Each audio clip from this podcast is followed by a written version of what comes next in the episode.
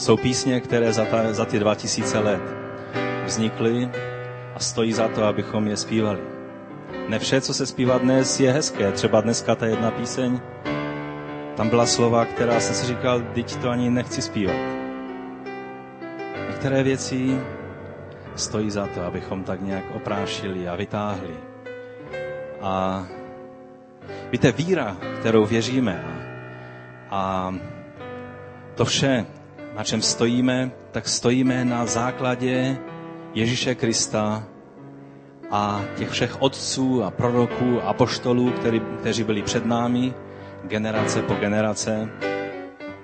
A proto není nic nového pod sluncem. Lidé jsou stejně hříšní dnes, jak byli, ale stejným způsobem dokážou chválit Pána, jako ho dokázali. A je dobré, abychom vždy drželi ty dvě věci pohromadě a dokázali tak nějak vnímat ty věci víc celistvě. Amen?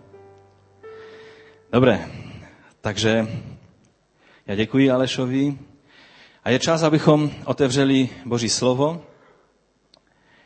A minule, když jsme mluvili už eh, dvakrát o tom, co znamená být úspěšným křesťanem, tak se mně líbilo, že zrovna Marie Ellen řekla to své svědectví s tou rakví, protože víte, to je ten obrovský paradox v Evangeliu. Čím úspěšnější jsme v tom, jak umíráme sobě a jak boží život může žít v nás, tím vlastně jsme úspěšnější křesťané. A proto slovo úspěch, už jsme o tom mluvili a neznamená nic jiného. Aha, tady nemám ten e, nádherný ostrý šíp, ale jestli ho Janka najde, tak to je vlastně takový názorný příklad toho, co znamená být úspěšný. Dorazit přesně do cíle. Ne nějak dorazit, ale do cíle. Do samotného jádra toho, co Bůh před nás postavil. To je úspěšnost. Úspěšnost není v tom, že nějakým způsobem si budeme dělat věci, které se nám líbí, ale že naplníme to, co před nás Bůh postavil. Takže o tom jsme mluvili. Eh, minule jsme mluvili o Josefovi, jestli si ještě vzpomínáte. A mluvili jsme, že Bůh je s námi, protože to, abychom byli úspěšní, tak jsme došli k závěru, že to je tehdy, když je Boží přítomnost v našem životě, v nás, v tom, co děláme. Josef je typickým příkladem toho, že Bůh byl s ním a proto byl úspěšný, i když procházel mnohými neúspěchy. A tak jsme udělali takový závěr, že když jsme v centru Boží vůle, tehdy Bůh je s námi. On je tam, kde je jeho vůle, on je tam, kde je jeho slovo, tam je jeho přítomnost a my, když jsme tam, tak on je s námi.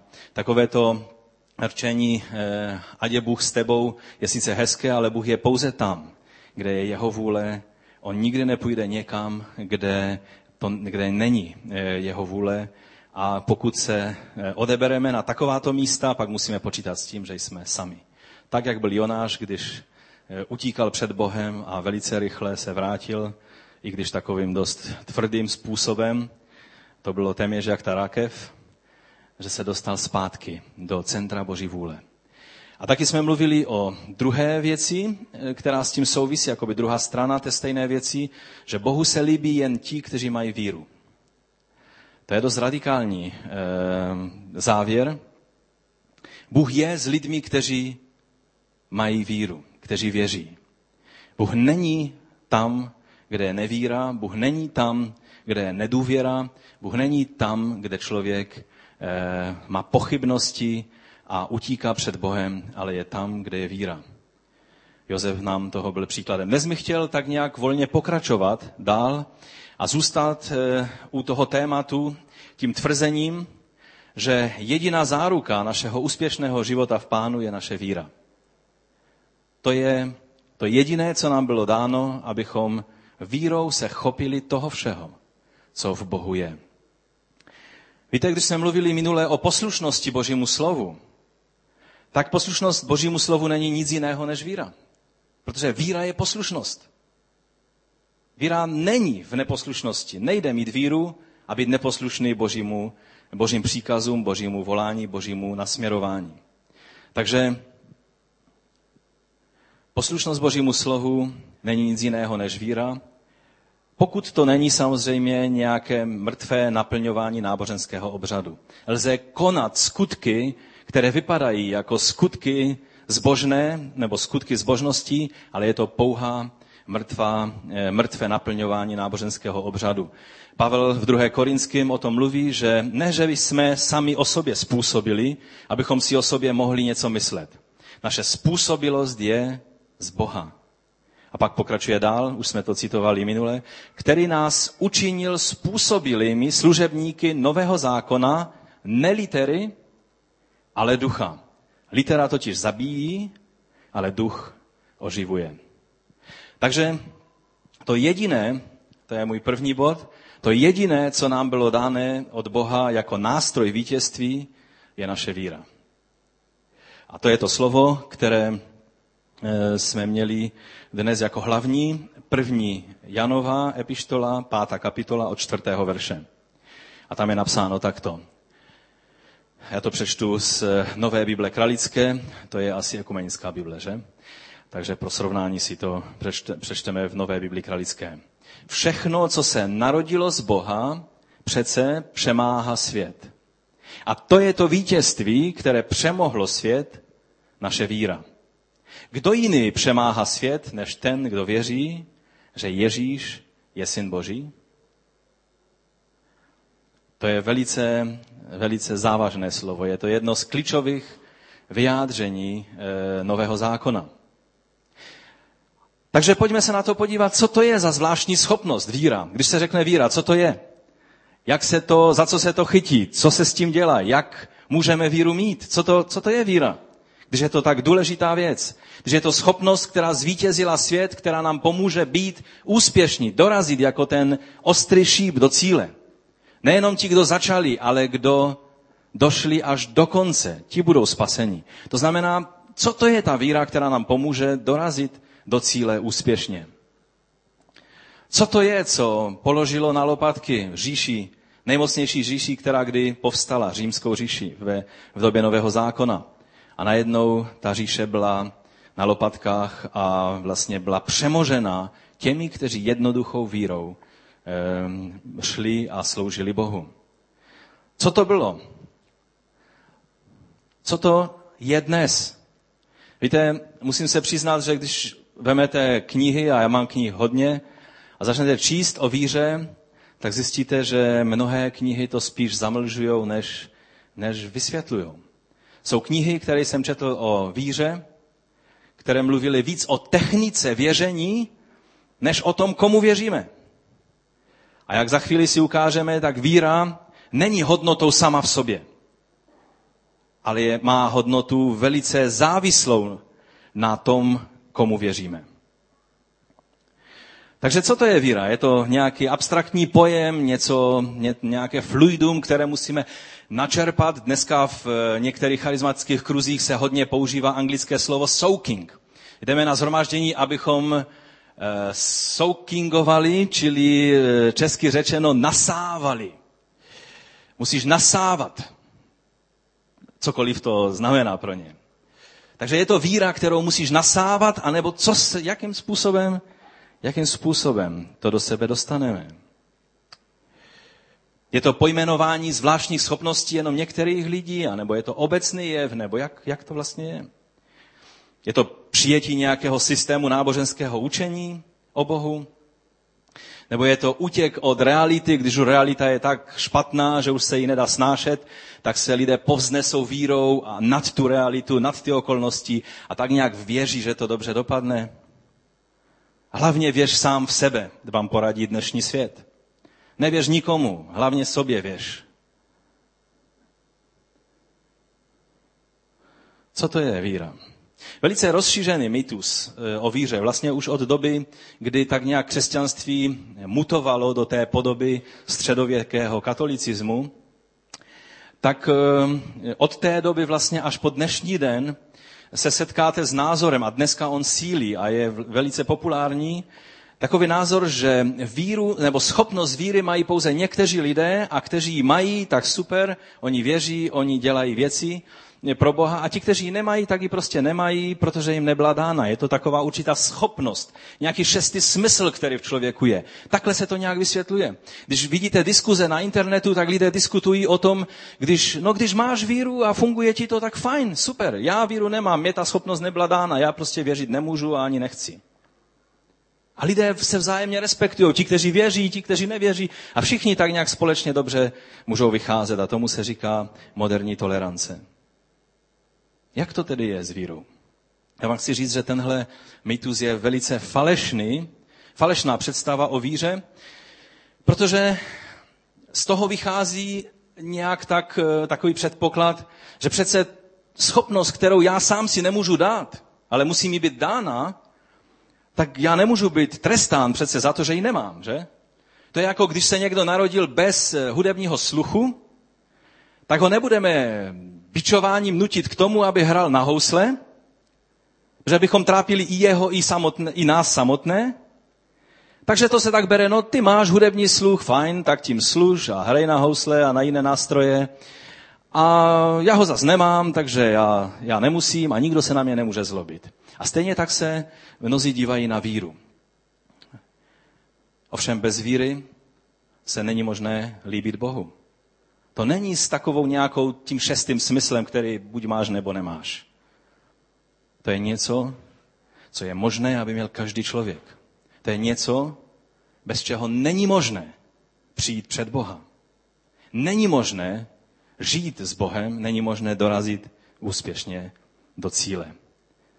S vírou je to absolutně jiné, než s těmi různými, třeba i nadpřirozenými schopnostmi, které dnes jsou tolik populární.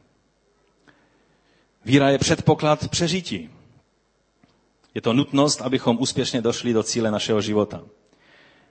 Je to jediná výbava, vlastně, když budu mluvit takovým trošku moderním jazykem, jediná výbava na přežití na této planetě ke splnění mise, která nám byla určena a k úspěšnému vracení se zpátky na mateřskou základnu. Naše mateřská základna není tady v KCčku, nemilte se. Až přijde pán, KCčko bude prázdné. Doufám teda. Doufám, že tady neplánujete nikdo zůstat. Ale že až přijde pán, tak KCčko necháme, ať si tady udělají třeba spolek holubářů nebo já nevím co, ale my budeme u pána. Amen? Abychom byli u pána. Bez víry to nepůjde. Víra je nutná výbava k tomu, abychom přežili, splnili misi a úspěšně se vrátili zpátky na mateřskou základnu. Za druhé, víra není to, co jsem už avizoval. Víra není schopnost mající hodnotu sama v sobě. Velice často a velice populární názor je, že vlastně víra je to tajemství, které když objevíš, je to jako kreknutí nějakého klíče nebo nějakého programu v počítači, že najednou ti všechno funguje a všechno, všechno je fajn. Židům 11.6 je řečeno, a bez víry se přece, si přece jeho oblibu nikdo nezíská. Zase čtu z eh, NBK. Bez víry si přece jeho oblibu nikdo nezíská. Kdo přichází k Bohu, musí věřit, že Bůh je a že odměňuje ty, kdo je hledají. Vždycky, když čtu toto slovo, tak ta první věta mi zní takovou, takovou hlubokou pravdu a pak ta druhá věta mi připadá taková nadbytečná, že, že nevím, co s ní. Ano, bez víry není možné se líbit Bohu. To, to zní velice vážně a, a to potřebujeme před sebou mít stále a, a stále tu pravdu si připomínat. Ale pak tam je věta, kdo přichází k Bohu, musí věřit, že Bůh je. Kdo by nevěřil v Boha, když k němu přichází, že? To je zajímavé. A že odměňuje ty, kdo je hledají. To mě vždycky tak trošku, jsem si říkal, ten písatel se asi rozepsal a Duch Svatý ho nezastavil, tak tam napsal takovou tu větu, která nevím, jestli tam je skutečně nutná, ale dnes vám chci ukázat, že ona je velice podstatná. Víte, víra je totiž tak dobrá, nebo jen tak dobrá, jak dobrý je ten, komu věříme. Víra má jen takovou hodnotu, jakovou hodnotu má ten, v koho věříš. To si zapamatujme. Víra sama o sobě nemá hodnotu. Možná je to psychologické dobré cvičení, ale to je tak asi všechno. Víra má jen takovou hodnotu a je tak dobrá, jak dobrý je ten, komu věříme. Víra má jen takovou moc, jakou moc má ten, komu věříme. Pochopením Boha, svým pohledem na Boha, nebo na ten takzvaný objekt naší víry, tím ovlivňujeme to, jakou moc má naše víra. Protože to je přímo uměrné tomu, jakou moc má ten, komu věříme. Víra nám pomůže jen natolik, nakolik nám je a může pomoci ten, komu věříme. Víra sama o sobě není hodnotou. Víte, kdysi to bylo hodně takové populární učení a hodně se o tom psaly knihy a vím, že i Kenneth Hagin napsal knihu, která měla titul Měj víru ve svou víru a nebo tak nějak, prostě jedno, nevím jestli přímo kniha, ale jedno z eh, těch takových učení bylo. A i když chápeme, co tím e, tento bratr chtěl říct, nebo mnozí ostatní, protože chtěl zdůraznit, že, že je třeba uvěřit tomu, že můžeš mít taky víru. Že nejsi odkázán na, na nedověru a, a na selhání, že můžeš mít víru. Ovšem to zašlo až tak daleko, že se z víry stala hodnota sama o sobě, kdy víra se budovala a jakoby se stala nástrojem pro uchopení věcí, ať, ať to Bůh chtěl nebo ne. Stala se jakoby nástrojem sám v sobě. A takhle to není. To je názor, který pochází z učení New Age, který existuje ve všech moderních eh, psycho, psychiatri, psychologických nějakých kultech a, a, a e, metodách zlepšování člověka, vlastně povzbuzování víry v lidské schopnosti a, a vlastně e, říká se, že člověk má obrovský potenciál v sobě a to tajemství je ho objevit a, a uvolnit. A dokonce se jde až tak daleko, jako do východních některých náboženství. Eh, mluví se o té síle, kterou člověk má v sobě, síle kundalíní, která je vlastně hadí síla v člověku, která se nachází v oblasti páteře a jsou celá učení a New Age to převzalo. A mnozí křesťané zdůrazňují věci, které ani si neuvědomují, že pocházejí z téhle, z téhle dílny. My v sobě nemáme nic. Když by to bylo na nás, tak jsme hliněná nádoba, do které, když by někdo za, zafoukal, tak se jenom zapraší. Nevím jak vy, ale země by se zaprašilo asi hodně. To, co je, co má hodnotu, to není potenciál, který je v tobě, a to je to, co do tebe a do mě Bůh vložil. Ano, on nás stvořil skvěle. On stvořil člověka v nádherném a obrovském potenciálu. Ale to všechno člověk přenechal nepříteli, a stal se otrokem a sám sobě se stal zcela, zcela neschopný své, své vlastní záchrany. Teprve když přichází Bůh, ten je ten, který dává svůj život a my vírou jsme schopni přijímat ty věci a žít a naplňovat ten záměr, který Bůh před nás postavil. Takže často se cituje slovo, které se zdá jakoby ukazovat tím směrem, že, že víra sama v sobě má ten potenciál uzdravovat, spasit a, a dělat různé věci. E, když Ježíš například řekl některým lidem, tvá víra tě uzdravila. Jak to chápat? Například e, Ježíš v situaci, kdy přišla za ním ta žena, která byla nemocná celá léta, a tady je řečeno u Marka v páté kapitole, Ježíš vnitru i hned pocítil, že z něj vyšla moc. Otočil se v davu a zeptal se, kdo se dotkl mého roucha. Jeho učedníci mu řekli, vidíš, že se na tebe tlačí dav, ptáš se, kdo se mě dotkl? On se ale rozhlížel, aby viděl, kdo to udělal. Když ta žena poznala, co se s ní stalo, přistoupila a v posvátné úctě před ním padla na kolena a pověděla mu celou pravdu. Ježíš jí odpověděl, dcero, tvá víra tě uzdravila. Jdi v pokoji a buď uzdravena ze svého trápení. Také slepý Bartimeus, když křičel a volal, na pána Ježíše a Ježíš se ho zeptal, co chce, aby mu učinil. A on ho uzdravil a pak Ježíš mu řekl, tvá víra tě uzdravila. Nebo žena, hříšná žena, která přišla a rozbila alabastrovou nádobu eh, s vonným olejem. A Ježíš pak řekl, že tvoje víra tě spasila. Jak může víra spasit? Jen Bůh může spasit. Taky to Židé hned pochopili, protože začali reptat, říkají, jen Bůh může odpouštět hříchy. Jak on může říkat, že, že je spasená, když, když to je v kompetenci pouze Boha, aby takovéto věci říkal? Oni chápali, že nejde, že víra, nějaká víra tě nemůže spasit. Spasí tě ten, který je spasitel.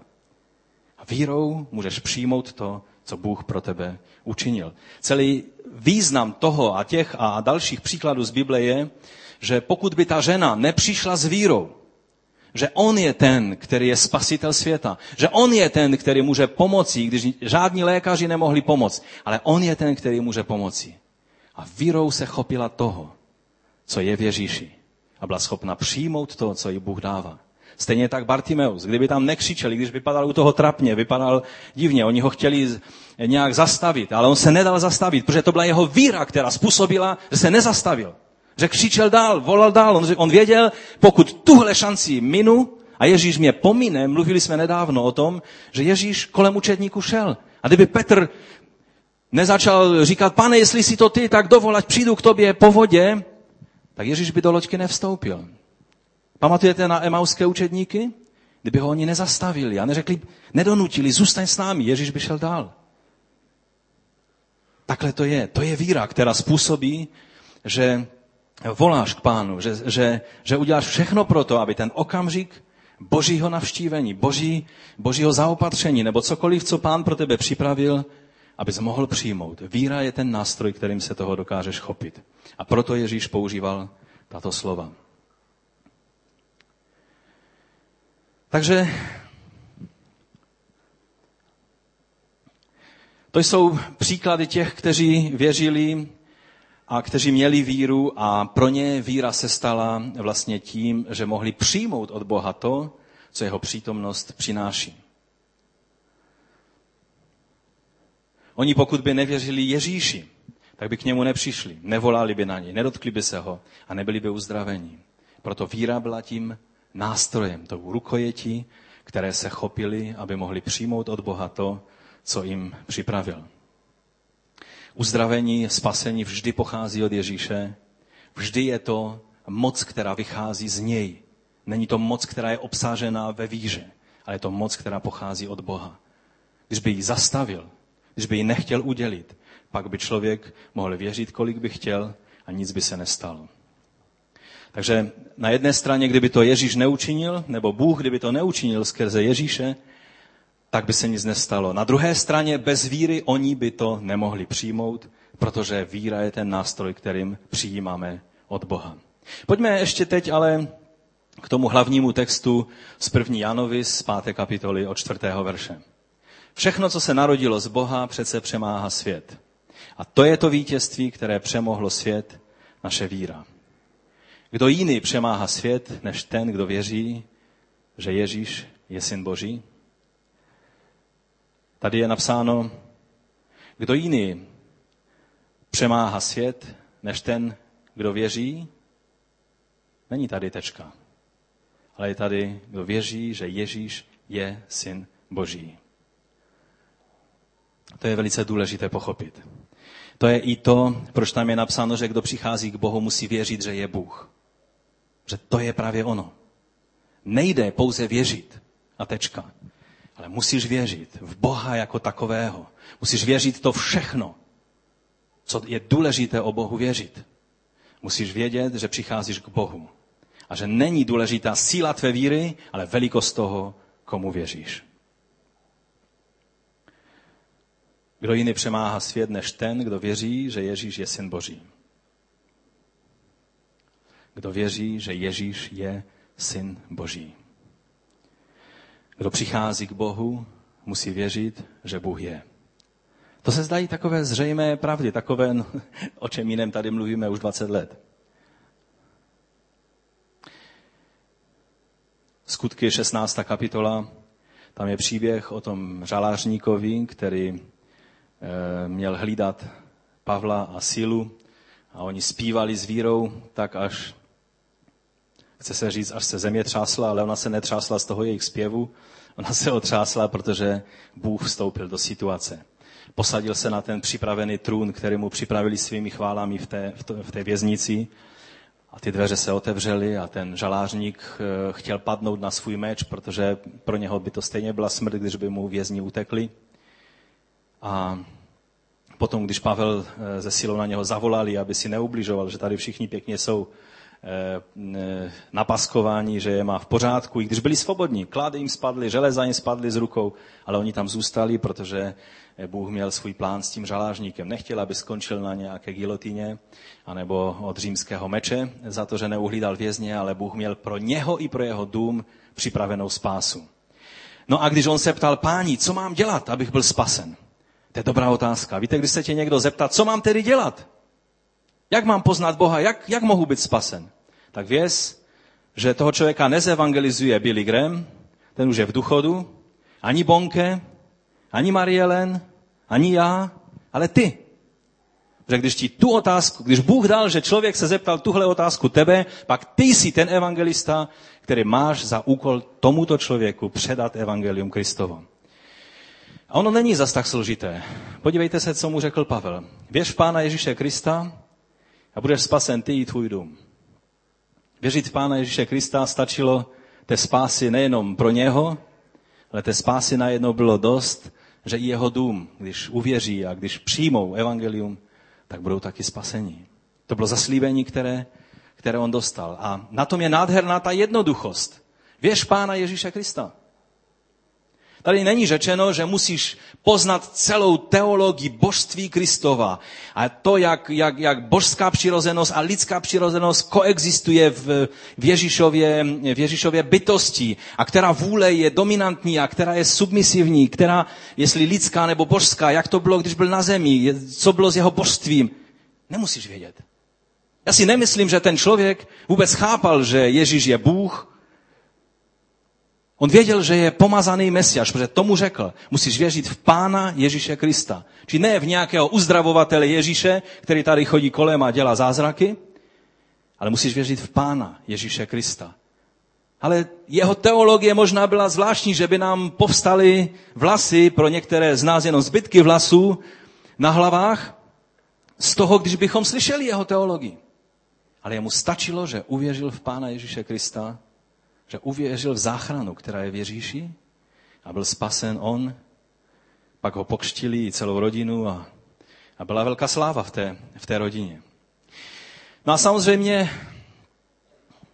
je to Ježíš, který dává smysl naší víře. Je to Ježíš, který, který, který je tím epicentrem toho všeho, co se v našem křesťanství děje. A to jediné, co člověk musí udělat pro, samotno, pro svou spásu, je uvěřit v Pána Ježíše. To máme velice rádi, na to říkáme amen, haleluja. To je skvělá zpráva, že to není komplikované. Evangelistou, který řekne člověku, musíš věřit v Pána Ježíše Krista budeš spasen ty i tvůj dům, to dokážeme udělat. Z boží milostí, když ti Bůh pošle do cesty člověka, který ti položí tuhle otázku, pak mu to řekni, protože to je tvá povinnost. To je to, je, to, je to co Bůh do tebe vložil a v tu situaci On pro tebe připravil. No, ale teď je třetí bod a závěrečný. A to je otázka, co to znamená víra v Pána Ježíše. Víte, nemusíš znát celou teologii božství Ježíše a, a to, jak, jak to bylo se vtělením a jak, jak, jak to vlastně bylo z jeho preexistencí ve starém zákoně a tak dále. To nechme studentům biblické školy. Ale vědět, co znamená věřit v Pána Ježíše Krista, je nutné, abychom mohli věřit, žít a úspěšně dojít do cíle. Kdo jiný přemáhá svět než ten, kdo věří, že Ježíš je syn Boží.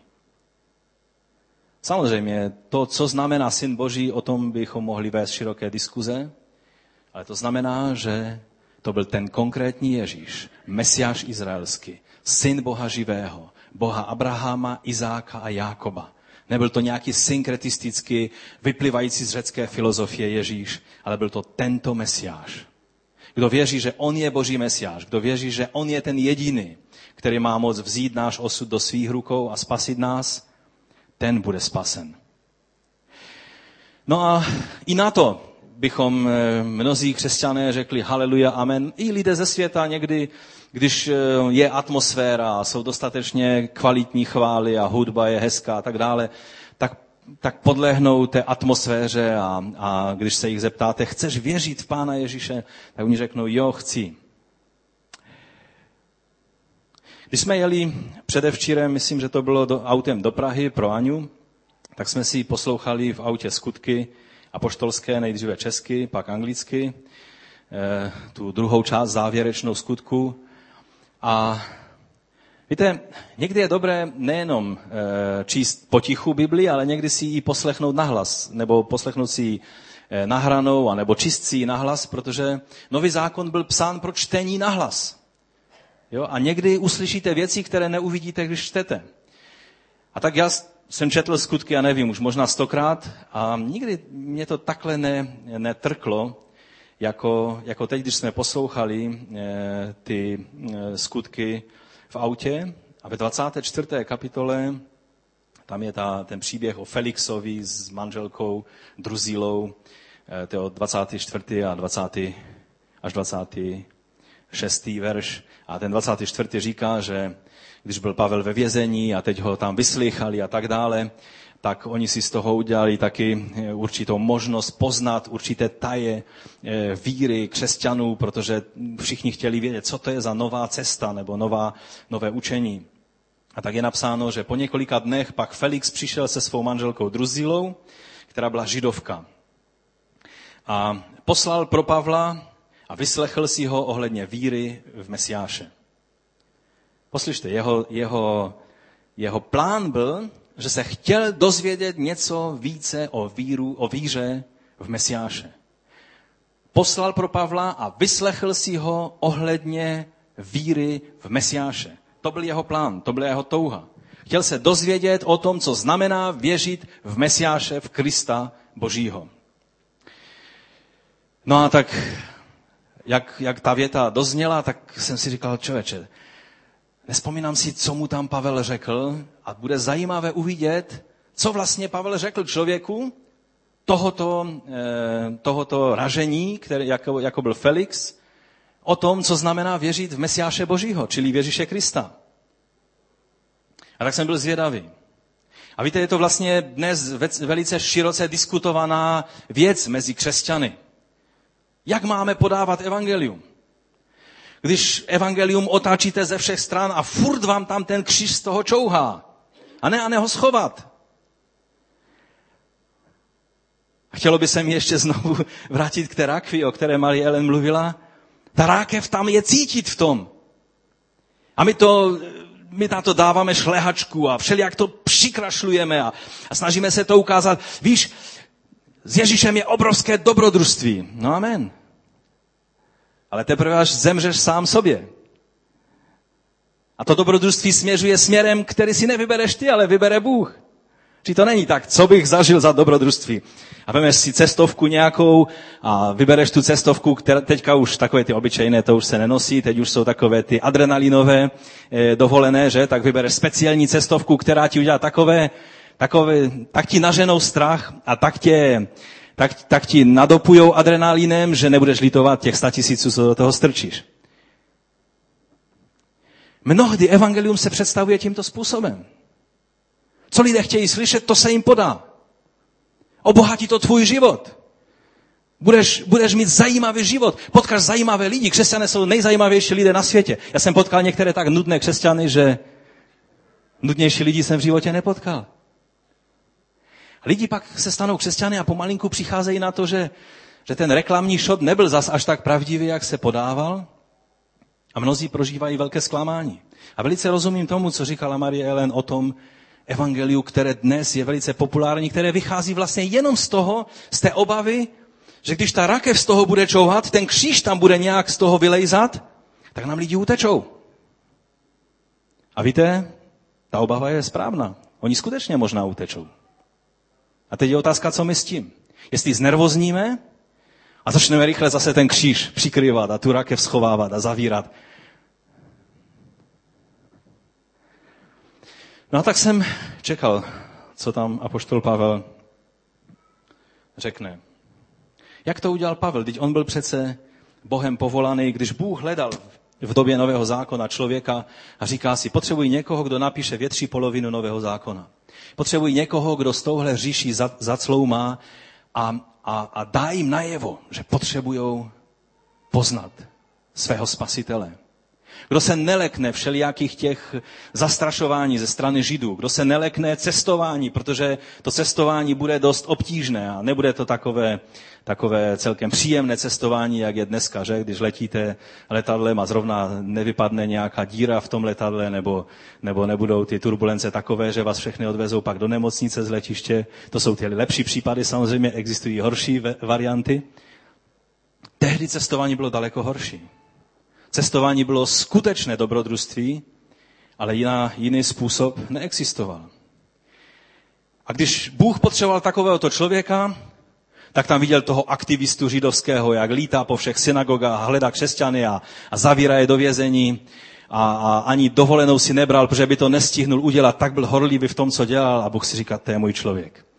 A tak když jel do Damašku, tak ho zastavil, zhodil ho z koně a, a zjevil mu svoji vůli. To byl Pavel. To byl boží člověk. A, a tudíž jsem chtěl vědět, co tomu Felixovi. Pavel byl velice vzdělaný člověk. Říká se, že to byl jeden z nejvzdělanějších lidí své doby. Určitě to byl člověk, který by neplácal nějaké hlouposti. Určitě to nebyl nějaký nedovzdělaný člověk, který by chtěl dělat dojem na lidi, ale skutek by utek. On věděl, co mluví. Pojďme se podívat na 25. verš. Když Pavel mluvil, on chtěl slyšet ohledně víry v Mesiáše. Když ale Pavel mluvil o spravedlnosti, o zdrženlivosti, počkej, on chtěl slyšet o víře v Mesiáše. Když Pavel mluvil o spravedlnosti, o zdrženlivosti a o nadcházejícím soudu, no počkej, ale on chtěl slyšet o víře v Mesiáše. Pavel mluvil o spravedlnosti, o zdrženlivosti a o nadcházejícím soudu. A tady je napsáno, Felix dostal strach. A řekl, prozatím odejdi. Zavolám si tě, až budu mít čas. Najednou neměl čas. Nemoc dnešní doby. Přitom ovšem doufal, že od Pavla dostane nějaké peníze, aby ho propustil. Proto si ho také nechával často zavolat a hovořil s ním. No konečně vylezly ty jeho motivy, které tam byly. Víte, ti dva,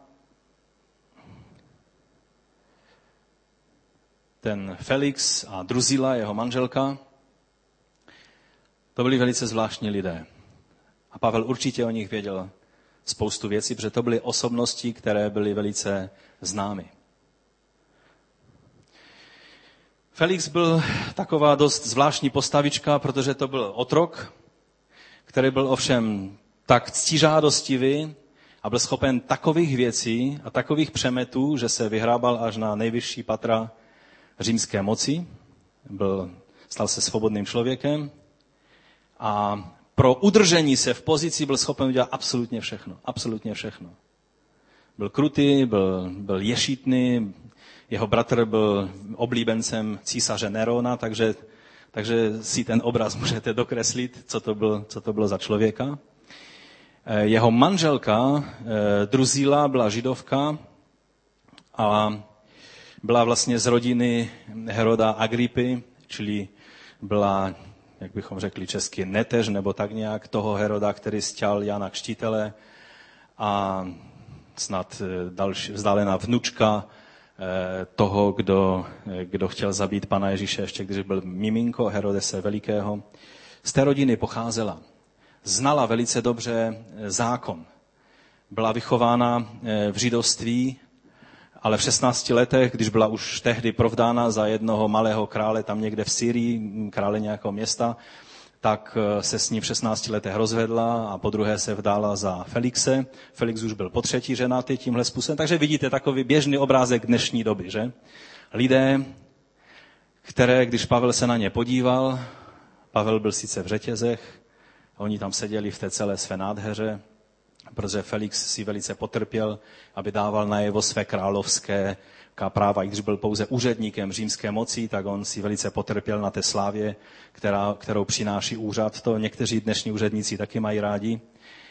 A Tacitus, historik jeho doby, tak vlastně napsal o něm, že, že choval se jako král, ale svého otroctví ve své duši se nikdy nezbavil. Prostě choval se stále jako otrok, který se jenom snaží nějak vypadat a nějaký dojem dělat. A teď si představte, že máte takového člověka před sebou a poštol Pavel, když se na něho dívá, díval se na tu druzilu. Co byste řekli takovým lidem? A najednou oni vám řeknou, a není důvod o tom pochybovat, i když samozřejmě ty motivy u toho člověka byly velice smíšené, ale smíšené jsou u spousty lidí v tomto světě. Lidé, kteří za vámi přijdou a řeknou vám, já chci skutečně poznat Krista, možná to je jedna z věcí, co chtějí, ale oni chtějí spoustu jiných věcí.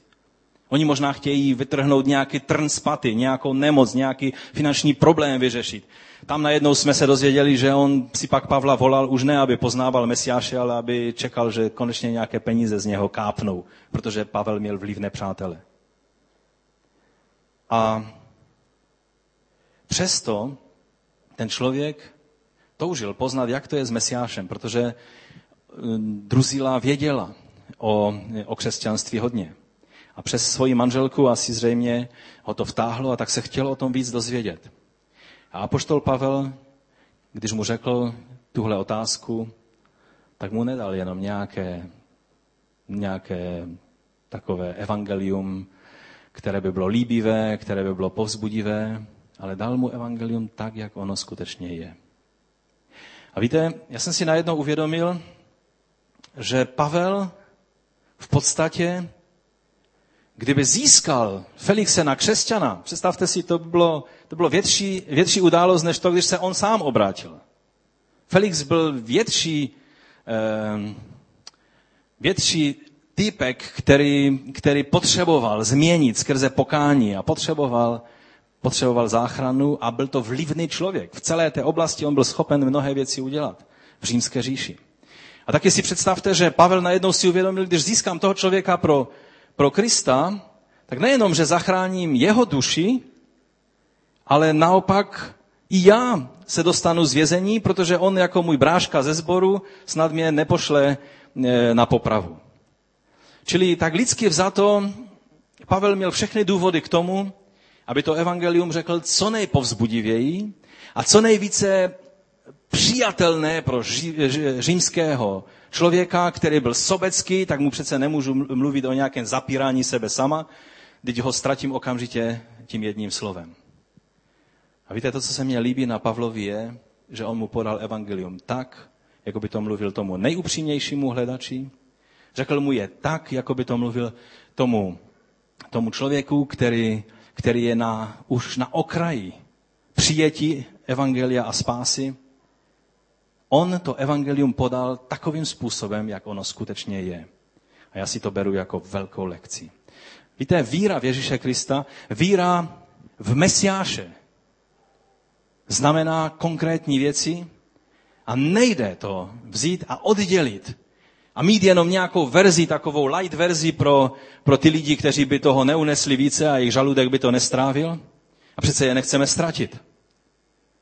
Ale každému člověku, když věděl, že Felix a Druzila se, o, se toho leknou a cuknou, tak on jim přece jenom to evangelium plné podal.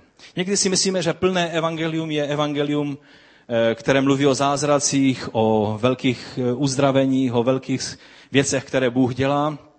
Ale mi se tak trošku zdá, že plné evangelium znamená právě nezamlčet i tyhle věci. O spravedlnosti, o zdrženlivosti a o přicházejícím nebo nadcházejícím soudu. Co to je spravedlnost? Víte, my jako křesťané, vychování Luterem, tak jsme zvykli okamžitě skočit do té oblasti, no jsme ospravedlněni vírou, takže spravedlnost znamená vlastně ospravedlnění. Víte, spravedlnost a ospravedlnění jsou dvě slova. Ano, jsme ospravedlněni. Ale spravedlnost je správné slovo pro každého člověka, kdo chce věřit v Mesiáše Božího. Co znamená spravedlnost? Nevím, jestli si ještě vzpomínáte na Karvinou, na letnice, když jsme mluvili, já jsem tam ukázal ten kříž, který nebylo vidět a pak teprve, když to pozadí pěkně stmavlo, tak, tak ten kříž, on tam stále byl, akorát, že ho nebylo předtím vidět, ale pak najednou byl vidět. Vzpomínáte si ještě? Asi moc ne, že? Tak na mě díváte, Karvina? Co to je Karvina? Víte, spravedlnost znamená informovat lidi o svatých požadavcích Božího zákona. Kdo by zatoužil po spáse, když, když není z čeho zachraňovat? Kdo by zatoužil po spáse, když, když spása jenom je nějaký abstraktní pojem, stejně jak víra je takový nějaká schopnost člověka, tak spása je abstraktní pojem člověka, který došel osvícení. Víte, co je spása? To slovo znamená záchrana. Znamená, že jsi až po krk v brindě a že někdo tě zachrání. A záchrana je spasa. To znamená, spasen člověk je člověk zachovan před něčím, co mělo dopadnout na jeho hlavu a v tom případě věčná smrt, věčné zahynutí a my jsme z toho vytržení, zachránění, rozuměj, spasení. Čili spravedlnost neznamená nic jiného, že Pavel se rozpovídal o spravedlivých požadavcích božích na člověka a mluvil o tom, co znamená od, odpadnutí člověka, jak lidé nejsou schopni dostat spravedlivým požadavkům božím. A jako dobrý žid, já věřím, že apoštol Pavel mu nezamlčel věcí, které se týkají desatera, které se týkají všech božích požadavků, které Bůh má na člověka. A teprve pak může přijít zpráva o tom, že Bůh nabízí spásu, nabízí ospravedlnění. To, že Pavel byl velice praktický v tom, co mluvil, tak vidíme, že on jako další věc mluvil o zdrženlivosti. Co je zdrženlivost? Jak to tam máme v jiném překladu? Zdrženlivost. To je ekumenka, takže tam je taky zdrženlivost. Ale dalo by se přeložit to slovo, které je taky v Galackých eh, jako součást ovoce ducha, je sebeovládání. To je to slovo. Je zdrženlivost, ono to tam v tom českém slovu je, já to moc nevnímám, ale doufám, že to tam, že to tam vidíte, že zdrženlivost znamená být schopen se zdržet věcí, kterých víš, že se máš zdržet a být schopen dělat věci, které víš, že máš dělat. To je sebeovládání. V té zdrženlivosti je to trošku jenom tím jedním směrem, že? Zdržet se od toho, abych nedělal nic špatného, ale už to není to sebeovládání k tomu, abych dělal to, co je správné.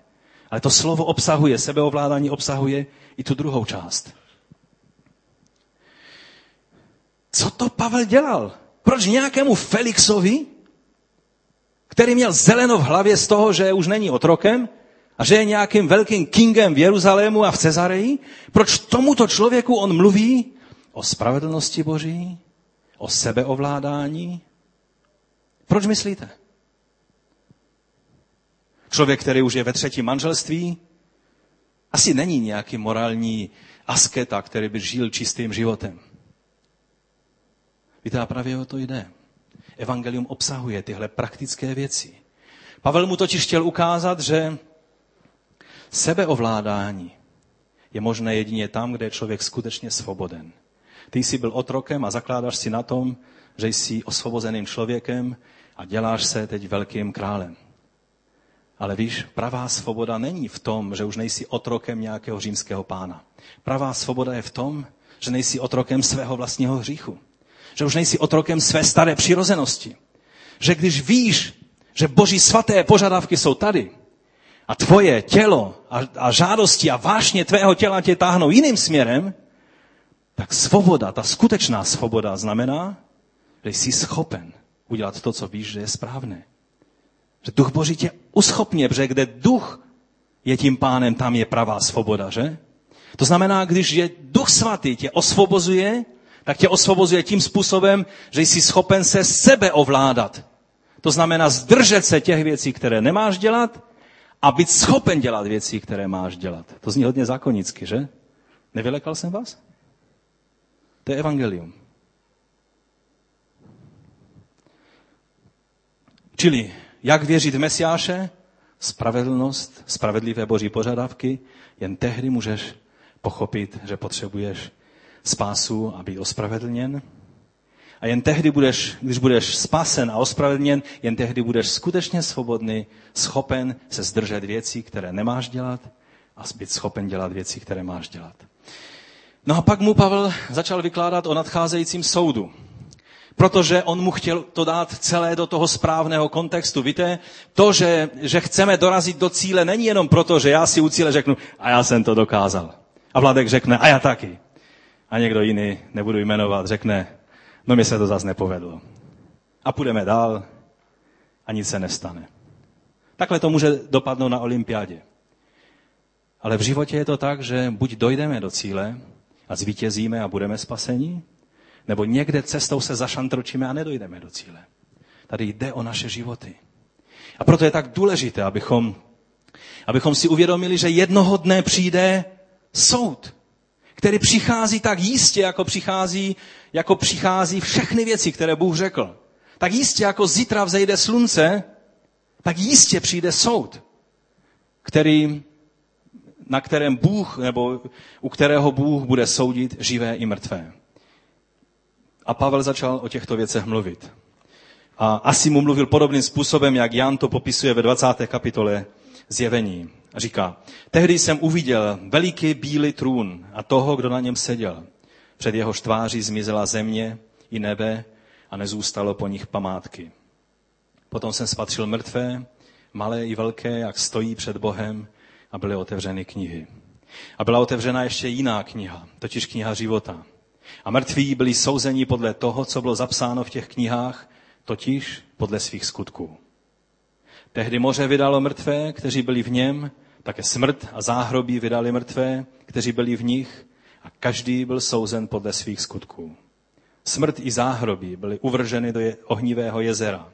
To je ta druhá smrt, Kdokoliv nebyl nalezen zapsán v knize života, byl uvržen do ohnivého jezera. To je ten správný kontext pro evangelium. Jsme v ruce milujícího Boha, který ovšem tak, jak vroucně miluje, jak mu záleží na tom, aby ti ani vlas z hlavy nespadnul, stejně tak vroucně a velice usilovně ví, že žádná špatnost a žáden hřích se nedostane do jeho království a proto udělá všechno proto, aby nám pomohl se dostat do cíle vítězně.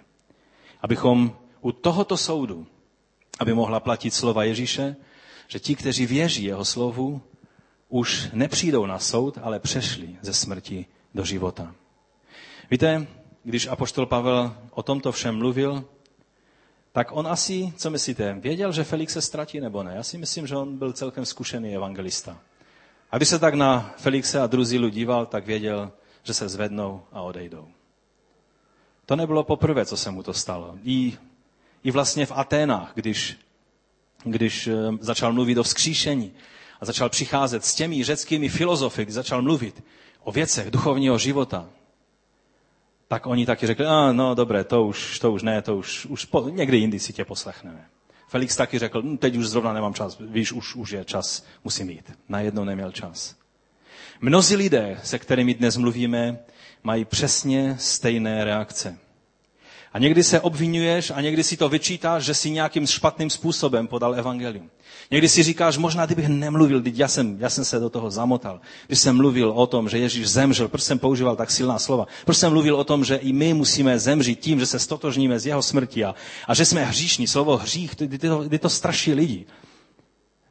Já vám chci říct, když mluvíš o víře v Mesiáše a mluvíš evangelium tak, jak ono je, tak se za ně neomlouvej, Teď nemluvím o tom, že mluvíš nějakou náboženskou latinou, kterou haleluja, amen, chvála pánu, nikdo nerozumí z těch lidí a vystrašíš je tím, když přijdeš za ním a chvála pánu, haleluja, teď je tady mama, já tě zevangelizuji. Slovo zevangelizovat ten člověk může chápat vším možným způsobem, jenom ne tím, že mu chceš pomoct. Když to řekneš židovi v Izraeli, chvála pánu, haleluja, amen, já tě zevangelizuji, tak on si bude myslet, že ho chceš upálit, nebo zabít, nebo jiným způsobem poškodit. Rozumíte, já nemluvím o tom. Mluvme tím nejsrozumitelnějším způsobem. Tím používejme ty nejmodernější prostředky k předávání evangelia. Udělejme všechno pro to, aby nám lidé rozuměli, co jim chceme předat. ale to, co jim předáváme, ať zůstane to slovo, které mluvil Petr, Pavel, Ježíš, Jan Křtitel a který máme mluvit i my. Za tohle se neomlouvejme. A když ten Felix, kterému hlásaš evangelium, který možná nebude třikrát rozvedený, jenom jednou, a ta druzíla, která byla židovka, ale to všechno popřela jenom proto, že viděla chlapa, který má pozici, protože nevím proč, ale ženy eh, mají strašně rády, když chlapi mají vysoká postavení. To je věc, která eh, ženy láká, nevím proč, ne, nepřišel jsem na ten důvod, asi to bude v penězích. Rozumíte? Když máš toho Felixe před sebou, udělej vše pro to, aby ti rozuměl, ale pak mu předej to evangelium, které je evangeliem. A když se otočí k tobě zády a půjde si svou cestou, tak řekni, pane, on je ve tvých rukou. Nevyčítej si to, neříkej si, no příště už raději nikomu nic neříkám, protože ode mě to stejně nikdo nepřijme. To je ďábel, který tě chce zesměšnit, který ti chce říct, no jasně, teď vidíš, no ty nejsi žádný bonke, že? Ty, ty raději, víš co, buď doma, nic neříkej. To ti chce říct ďábel. A poštol Pavel Možná více lidí se k němu otočilo zády než k tobě. Že ty se z jednou, dvakrát osmělil a, a vždycky to zabralo, protože to byla připravená situace Bohem přímo pro tebe už taková, že ji nešlo minout. Takhle si ji měl před očima, až, až si šilhal z toho, že si ji měl tak blízko před očima. Ale ďábel nás chce zastrašit. A já vám chci říct, evangelium je moci Boží ke spasení všem. Židům i řekům. Ale víte, kterým? Těm, kteří touží po spáse. Bůh nespasí člověka pře, proti jeho vůli.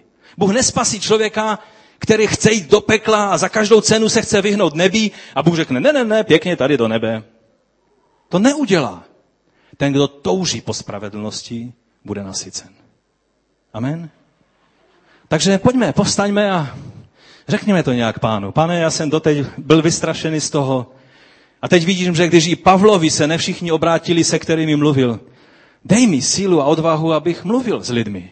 Mluvil co nejsrozumitelněji, co nejpokorněji, aby moje ješitnost, pícha a ta náboženská nějaká taková zvláštnost a folklor, aby, aby mi nebránilo v tom komunikovat s lidma, ale když komunikuji, aby to bylo evangelium. A ne nějaké pozlátko, které chci nabízet lidem, které není celou pravdou. Pane, o to přesně tě prosíme. Pomoz nám.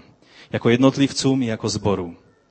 Kež evangelium, které jde z našich úst, z našich životů, kež je evangelium o spravedlnosti, o sebeovládání, o soudu, o tvé milosti, která zachráňuje před soudem, o ospravedlnění, které nás ospravedlňuje, eh, abychom nemuseli padnout pod spravedlivými nároky tvé svatosti a o duchu, který nás, nás umožňuje a uschopňuje, abychom mohli se ovládat.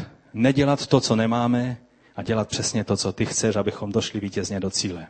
O to tě prosíme, Otče, ve jménu Ježíše Krista. A všichni řekli Amen. Ať se tak stane. Pane, ať se tak stane v našich životech. Amen. Pán vám žehnej.